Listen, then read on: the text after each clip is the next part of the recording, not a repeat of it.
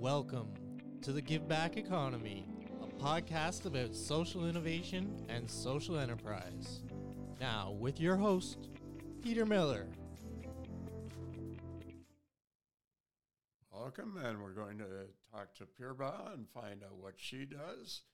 So, welcome and tell me about your academic background. Yeah, hi there. Hi, Peter. So, my name is Upasna, and I run an organization called Peerbagh.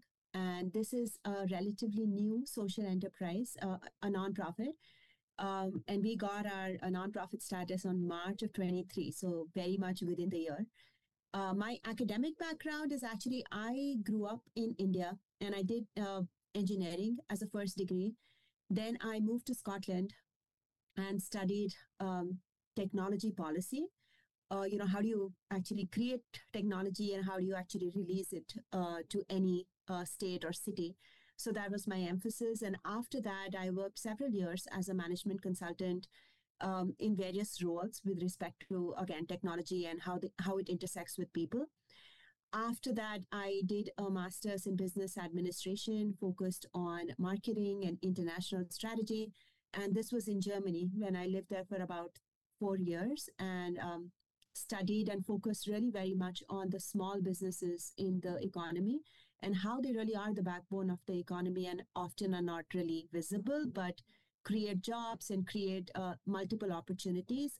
And how do you sort of grow a small business uh, using various marketing tools? So that was my emphasis. I then did, uh, you know, move to the United States in 2015. Um, and very much uh, lived in Michigan for the next, uh, you know, almost decade and was working with the University of Michigan, was working with, uh, you know, uh, Crain, which is a, a, newspaper or media organization, and always did marketing and, and digital marketing. That was my focus. Um, last year is when I sort of questioned myself on, you know, all of this marketing communications that I've learned and I'm using. How do I use it in a way that is um, beneficial to the communities uh, that I um, am a part of, also to just everyone in our local cities, parents specifically. And, uh, you know, as a new mom myself, it sort of like drove me to think about how do we create a space where our children get exposed to really interesting, rich stories from all across the world to develop empathy and critical thinking to be able to just learn about the world when you know they might be in their own little bubble uh, which happens right?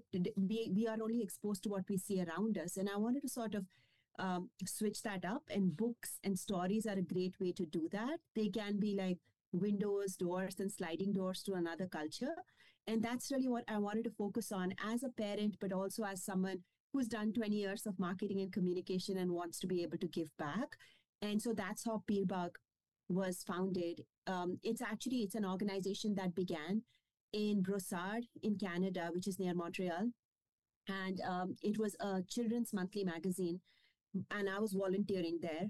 And um, after you know I saw the work, and that organization still continues. I wanted to do something from like a more socially driven, impact driven uh, format. So I had moved to Austin, and I set up a nonprofit uh, for um, you know almost taking from the parent organization but setting its independent nonprofit and our focus is we'll create storytelling workshops we'll create a little you know toolkits and books for children educators and parents.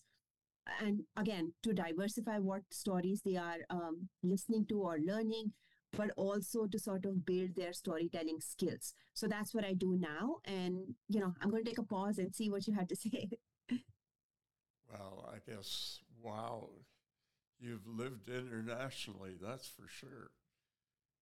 And uh, I gather you have two kids, one a big one, one a little one. Mm-hmm. Actually, I have I have one kid. Uh, it is a little one, four year old, but I am very close to my um, nephew and niece, and those are like that's the older kid uh, in uh, my environment, I guess, who is no, ten. No, by the big one, I meant your husband.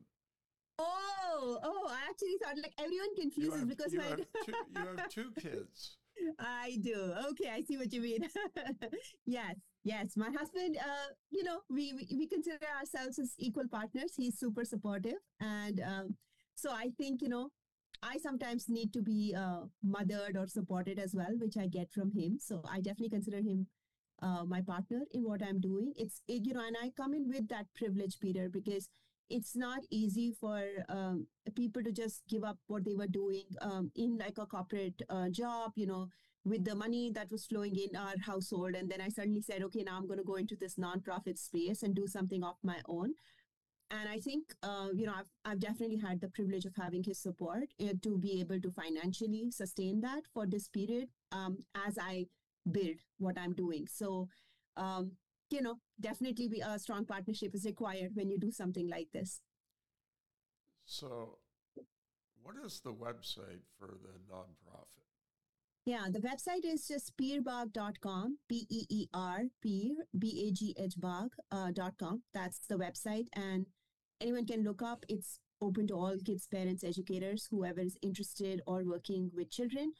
Uh, we also actually do engagement uh, or team level workshops with different corporations uh, where you know we just talk about uh, storytelling as a tool to um, connect with each other and, and build a sense of bonding and also leadership skills because from my personal background i definitely believe when you're able to share a story and tell who you are in that format you just um, give yourself better abilities to be heard.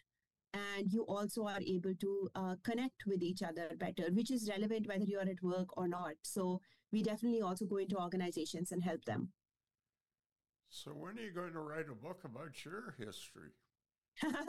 Um, i am always writing a book. I think uh, i was quite young. I was um, i guess maybe 15 or 16 when i uh, came home one day and i told my dad i'm going to write a book and no one obviously believes in it. So, but my dad is very, um, he's very progressive and he's kind of like very supportive. So he was like, he would come every evening asking me, did I add a page or did I write something? Like he was genuinely in- invested in that concept. And I think, um, I feel that, you know, there's something that the moth says, which I say to a lot of people that we can only write books from scars, not wounds. And all of our lives, no matter, you know, who it is, how they've lived, we have our ups and downs. That's what life is about. I think I tend to sort of document parts of my life that I feel ready to share. And um, so that's why I end up doing a lot of like small books, which are obviously driven by my own experiences. And uh, sometimes those may not appear like it's it's a my it's my life story, but they are definitely influenced by what I've lived or my lived experiences. I think in terms of a book, I have um, a little children's books coming up throughout this year in 24. I have a book of translations of uh, Kashmiri songs, which is my mother tongue. That is coming up also in 2024. And I'm hoping to create a book on storytelling traditions from around the world, uh, especially uh, focused on South Asia, which is my background. That hopefully gets released, um, you know, within the next year and a half and I'm doing a young adult book, which is uh, a historical fiction set in India um, that I'm still like drafting. So let's see when that sort of um, gets itself ready because you know books are like children, like they they they will get out when when there is when the right time is there. So I think I kind of like have tons of ideas in my head, but it happens when it does happen. Do you have a team helping you? sounds like you're doing an awful lot.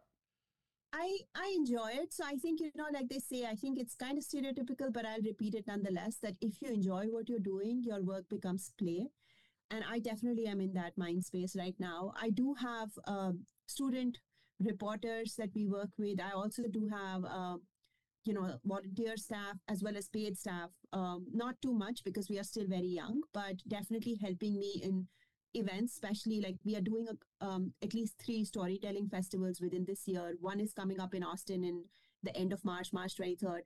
And it's the first time I'm doing like a full day storytelling festival. So for that, obviously, I have staff that is helping me.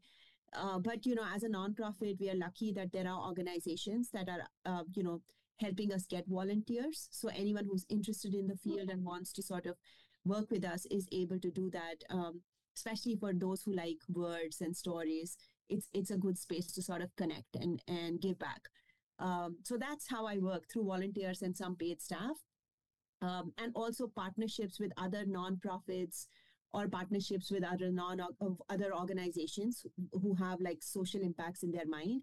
Sometimes we do work together which is obviously beneficial and helpful from a resource perspective. How did you end up in Austin, of all places? so uh, you know i was you know i love michigan. I i will say this uh, you know i think it's highly underrated in terms of how pretty it is and it is a long winter though. You know it's like we get six months of winter and we get dumped with snow even in may sometimes. So i think we'd you know spend this whole time then the pandemic happened and we were kind of thinking of a change. And my husband um, you know he was in a remote job and as so was i at that time. And he had an opportunity that his office uh, they had like an office space here and we considered that saying that hey you know we have a three year old should we consider like moving at this stage? Because we are still you know pre elementary school age i guess. And so we said okay let's try because we are both very much the people who've lived in different places who've traveled and we wanted our son to have that kind of exposure. And we really thought we are going to have uh, you know sunlight. We can we can have more sunshine. But I think I'm I'm kind of like half of my foot is in Austin and I love it. I think I've had really good connections here. I've had the city has been very good to our nonprofit. You know, we've got a t- tremendous amount of support from local institutes.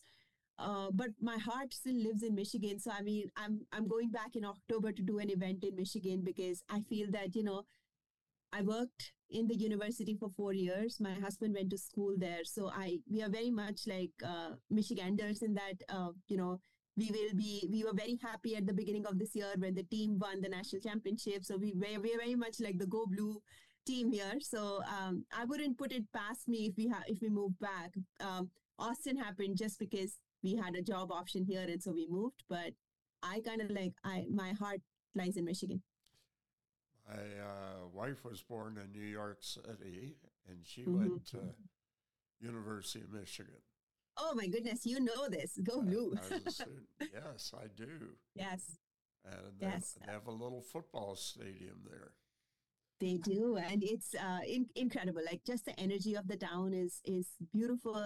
We love Ann Arbor, and um, you know, I always find an opportunity to go back there and just, you know, just the vibe is so strong. It's wonderful to be there. So um, at the same time, though, I mean, Austin is great. It's beautiful, sunny right now in the winter uh, you know i'm like at 73 degrees today and you know what's better than that? Like this is jan.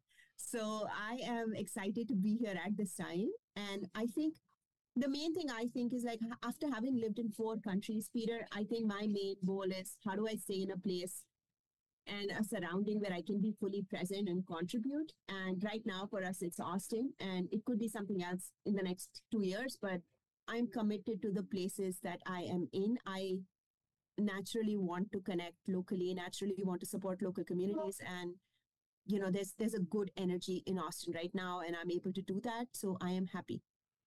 What you should be doing is setting up social franchises or chapters in, yeah. in the different cities and countries that you've been involved in. Yeah, no, no, I, I love that idea. I think that, you know, um, as with any business, I think we need to reach reach a point where we can um, replicate uh, work enough to know what really our audience cares about the most. And then i think once we're at that place where we know here is a working product here is what people really enjoy and like that we are building and then that replication process becomes easier. And i'm lucky to say that there are lots of people who are invested in this field and i've connected with hundreds of artists and writers in the last year who are um, you know committed who are doing everything they can. So i definitely feel there is an opportunity to grow um, through chapters or scaling it in different places. And you know new york is a great, great example because there's a lot of like people there who are into this field who would like their children to be exposed to storytelling. So i think it'll happen when i find the right partners but i'm also giving us enough time to be sustainable um, and to be able to have that, you know, uh, I guess a playbook to say this is what works, guys. And so now you go take it in your chapter and, and make it bigger or better uh, than the parent organization can. So that's definitely a, a possibility. That's why I like the term social franchise as compared mm-hmm. to franchise. So do you have a yeah. do you have a business plan of where you're at and where you're going? Yes, actually. Um, so you know, we um, kind of like like any other business sort of in the nonprofit space have started learning the ropes of you know how do we get funding who is uh, going to support various kinds of programs. And what we've really realized is that, you know, there's a lot of like good funding and support coming from public institutes like cities or, uh, you know, um, libraries, for example. And that's also where our core audience is, which is kids and parents. And so I think that's the route we'll go from like, uh, you know, in 50% of the time is that's that's our emphasis so that we can grow in that area. The other thing is directly working with parents. Sometimes we see parents who are kind of confused on how should I get what book should I even get my child like even at that basic level which I understand because I go through the same thing as a as a parent myself so how do we sort of help parents in that respect on you know exposing their children to the best kind of like written word I would say or like encouraging their children to be creative so we started this um, you know la- this earlier this year we started something we are calling the maker box where we believe all children can be creative. All children have stories that are wonderful and they can share. But we just need to encourage them. We need to tell them, here are the tools, here are the prompts, use this and, and make something. Instead of like being on the screen all the time, use your hands. Like I'm a big believer in using hands.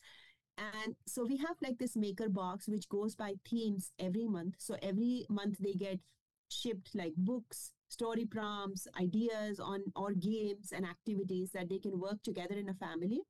And it becomes an activity so you're not having to give screen time but you can literally like do it. And it's a great way to build connection with kids and have them do something. So this really is going to be something that we are going to go with for the whole year. And my hope is that we grow our member box members um, and they can see the benefit of it in their families so that's really our emphasis for this year so having said this here's a more challenging question Mhm. Where are you going to be living three years from now? And what's your organization going to look like three years from today? I am hoping I can answer the organization question faster than where I'm going to be living.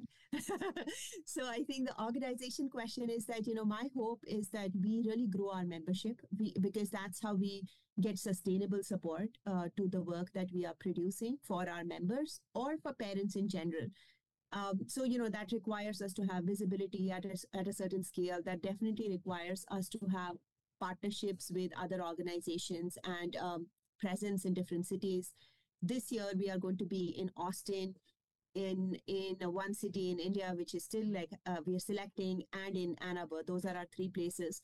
Next year, you know, we want to do more. We want to add more cities where you know we can connect with people. Um, and so that is going to keep growing so our membership grows up and um, you know i i haven't finalized a plan with our board yet so i can't tell you like a real number but i would say that i would like to see that growth in our membership happen in the next three years so that our um, focus becomes more on serving our audience and serving our communities with the materials of high quality or experiences of high quality that they expect or that they can benefit from so that really is the three year to grow this whole membership idea. In terms of where I would be living, um, now that I've lived in, you know, so many different, like, I don't know, 10 cities and four countries, I don't know. I feel it could be somewhere here in the United States. It could be Michigan. It could be even Austin if things are like going smoothly. But I feel I'm open. I, I like to say that, you know, we have that um, I guess, window of time before my son goes into like a formal elementary school environment, uh, where we have a couple of years to figure out, you know, which elementary education should he get. Um, you know, and once he's in elementary, I would like him to have that, you know, have friends or have like a, I guess, a more um, easier access to his social life by being in in the same place for a for a bit um, for consistency and for his own social growth. So I think um, that is probably two years away for us. So two years allows us the, the time frame to think about which place is it going to be.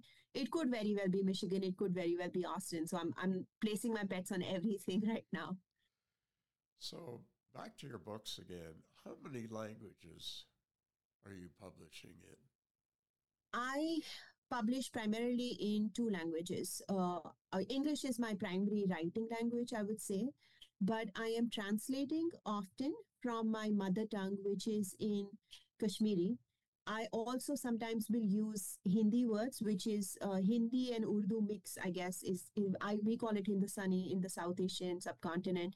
I'm fluent with that, so sometimes I'll use different words of it. But my primary writing language still still continues to be English, and it might have words from other languages or translations as appropriate, depending on the context of where the book is set, depending on what story I'm telling. Um, but I am um, I guess, most comfortable writing in English. So most of the books will have English as the primary language. I uh, kid my wife, who's from New York. I tell her that she's bilingual. she, she speaks a little Canadian. I hear you because I think that, uh, you know, when I moved to Austin, it was the first time it sort of hit me that I do probably speak more Midwestern than I speak like uh, you know, whatever gets spoken in Austin, it's very different. So I think I'm kind of like I, I think there is there is something to be said about our regional, uh, you know, just the unique things that come out of every area, and I definitely feel that um, people have those nuances, which I love bringing out because you know all this like diverse, I guess, ways of saying different things. Uh, it makes our writing unique and it makes our stories unique. So I'm definitely like I my uh, writing definitely includes you know ideas from all the places i've been in it's difficult to get that out of your mind when that's your lived experience and it's also like an authentic expression right? It's it's who i am. It's you know it, so I, I feel it's it's kind of nice to have that bilingual multilingual approach uh, to to writing. So where can people buy your books? Well most of the times they should find everything on amazon. That's the easiest. But also on like um, you know once the books um, there are two kinds of books. Like books that we publish internally they are published by our um, you know founding organization which is uh, Peerbagh Stories uh, Canadian organization but they'll typically put everything up on Amazon so that's how people are able to buy them and the other way is that if if I am personally publishing with a traditional publisher they will also have it on Amazon, but also in local bookstores. Um, the easiest way to know is like our website, peerbagh.com, typically has a listing of all of the things. When people go to our bookstore, they will see our maker box that, you know, is uh, basically gets shipped every month to parents and families. And our books are also listed there.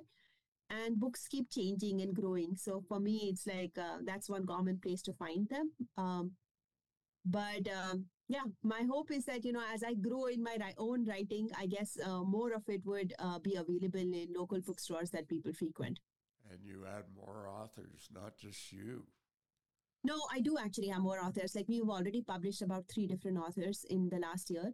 It's not always just me. Uh, uh my personal interest in writing sometimes is outside of what our organization does. And so i don't always publish with us. I publish with other publishers directly as well. Uh, but our books, which are literally like children oriented and activity books, are, are definitely published through us and have multiple writers and contributors because I don't claim to know or share that I have all the stories. Uh, lots of people have stories for kids specifically. And I guess what we add from our side is an is a component of activity so that children are not just reading, they are doing something with that reading. So that's how we sort of um, come in as an organization. So each time we have a story, the story in itself is great, but then we want to have something that children can do with it.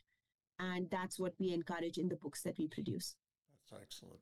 Well, my daughter's a grade three teacher, so. Oh wow! So you know this. Yes, you know this. And I, yes. I was a teacher too, so.